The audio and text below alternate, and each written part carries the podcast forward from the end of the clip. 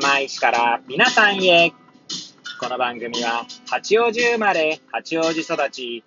震災の前の年から釜石で働くポンコツの頭の中をゆるりと紹介していく、そんな番組です。はい、皆さんいかがお過ごしでしょうか？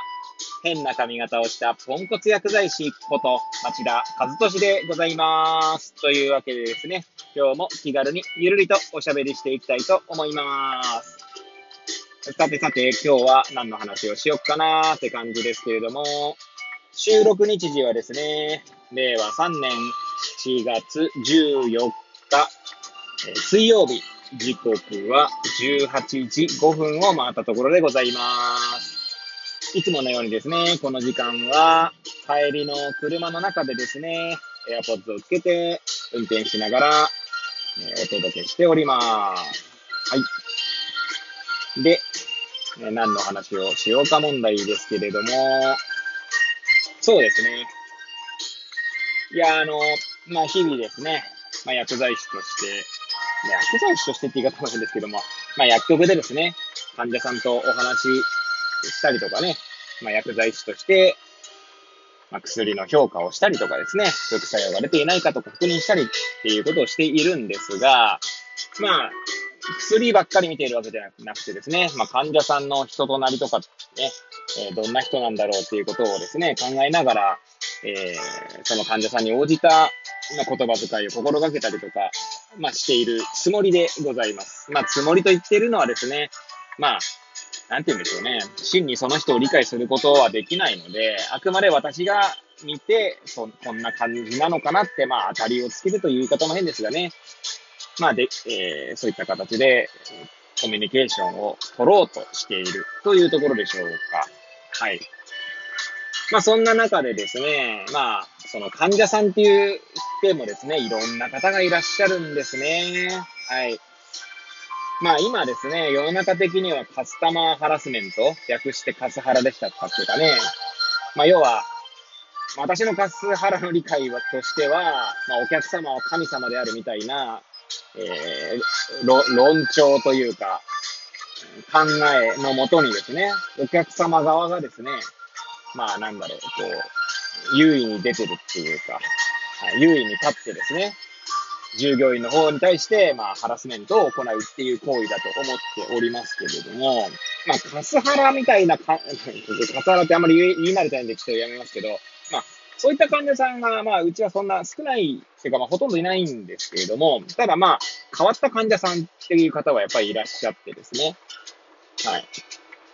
まあ、そんな患者さんなんの一人のですね、まあ、一人の方が、まあ、今日、うちの薬局にいらっしゃったんですけれども、まあ、ちょっと見方が変わったんですよね。なんで、まあ、そんな話をちょっと今日はしてみようかな、なんて思います。まあ、あの、患者さんの情報とかはですね、なるべくこう、なんだ、つ包み隠して、お話、あその、こんな出来事があったよってことだけお話ししようかと思っておりますのでね、まあ、その点も、まあ、配慮しているつもりですけれども、まあ、その点も考慮して聞いていただければと思います。はい、最後まで聞いていただければ幸いでございます。はい。まあ、うちの患者さんで、その、まあ、今から話そうとしてる患者さんっていうのはですね、まあ、どんな方かというと、まあ、そうですね。まあ、薬局に来てですね、まあ、他に待ってる患者さんがいたらですね、まあ、見ず知らずの人でも結構お話しするタイプの人ですね。はい。で、あのーなんて言うんでしょう。まあ、年齢は、まあ、後期高齢者になっておりますが、まあ、そんなにあの、もうなんだ、90歳とかそういうレベルではないんですけど、まだまだ元あの身体的には元気な方でございます。はい。で、まあ、その方がですね、えー、そういった他の患者さんとかにはお話ししたりとかするんですけれども、まあ、簡単に言ったら賑やかなおばちゃんみたいなタイプの人ですので、話しかけられて迷惑そうにする患者さんとかもいらっしゃったりするんですよね。はい。で、なんだろうな、おまあ、ちょっと違うのかもしれないですけど、大阪のおばちゃんみたいな感じのタイプって言っても通じそうな感じの人ですね。はい。で、まあ、そんな方ですので、まあ我々が話するときもですね、まあ、ちょっと、こう、注意を要することもあったりします。はい。で、まあ、その方はですね、まあ、その方だけの話じゃないんですよ。人間誰しもそうだっていうことでもあるんですけど、まあ自分、その、その方独自のその考えのもとにですね、まあ行動をするんですね。なので我々薬剤師の視点からすると、いやいやちょっとそれはみたいなことが、まあ大いにあったりします。まあ、その方がよく言うのはですね、あの、今まで飲んでたマイスリーっていうですね、あ、商品名言っていいのが、まあ、いや、言ってしまいましたけども、はい。まあ、眠りの薬ですよね。睡眠導入剤を、まあ、飲むとボケるって聞いたんだけどもって言ってですね、えー、どうなのかみたいなことをですね、まあ、何度も聞いてきます。まあ、何度も聞いてくるっていうところでですね、ちょっと察し、お察しの方もいらっしゃるかと思いますけども、まあ、認認知症とされてもおかしくはないかなとは思い、思う方ですね。まあ、ただ、マイスリーのせいでどうかって話はさておきなんですけれども、ただ、まあ、その方にですね、まあ、認知機能はさておき、理解力という意味で言うとですね、あまりこう、こちらがその本節丁寧に説明したとしてもですね、まあ、次に来た時には忘れているし、まあ、なかなか説明してもですね、理解できない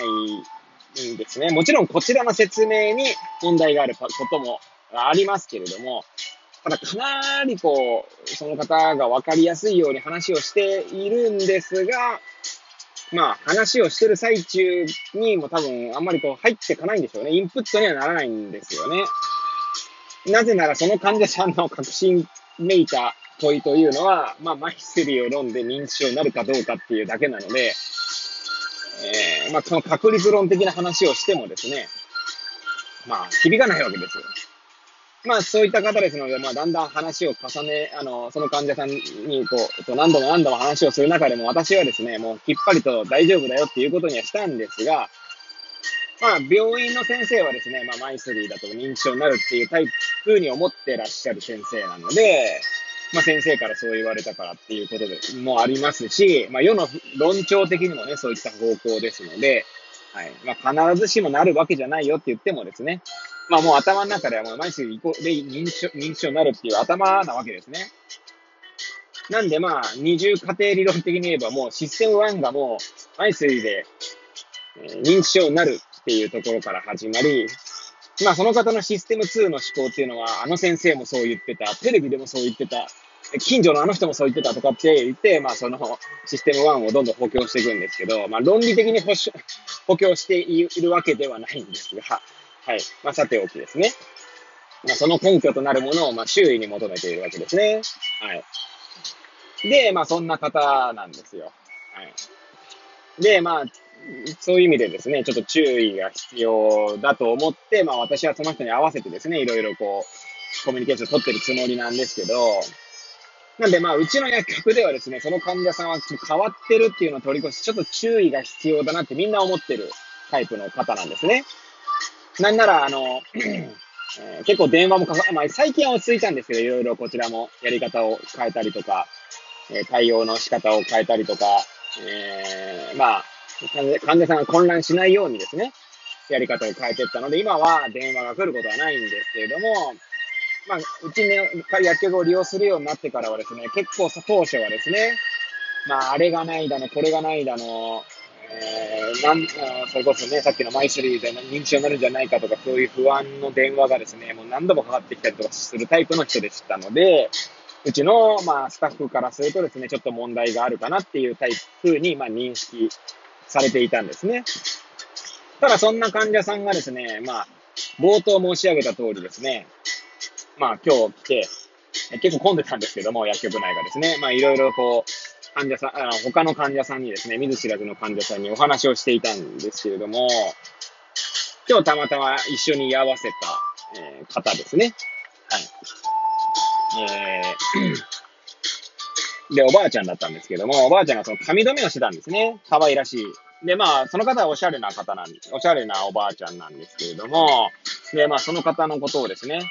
えその冒頭申し上げた患者さんがめちゃくちゃ褒めてたんですね。褒めてたっていうか、いや、すごい可愛らしいとかね、あんなおば、その、あなたみたいなおばあちゃんになりたいわ、みたいな感じでですね、すごい褒め、褒めちぎってたわけです。まあもちろん、それはあれです。多分本心から言ってたと思うんですけども。で、まあそれを聞いたですね、その、言われた方もですね、もうまあ、とても嬉しそうだったんですね。そんなこと言ってくれるのあなただけよ、みたいな感じでですね。まあ多分初対面なんだと思うんですが、まあ、とてもいい感じになっていたんですね。なんでまあ、なんだろうな。やっぱり、どんな人にでもですね、その、なんだろう、うん、その方、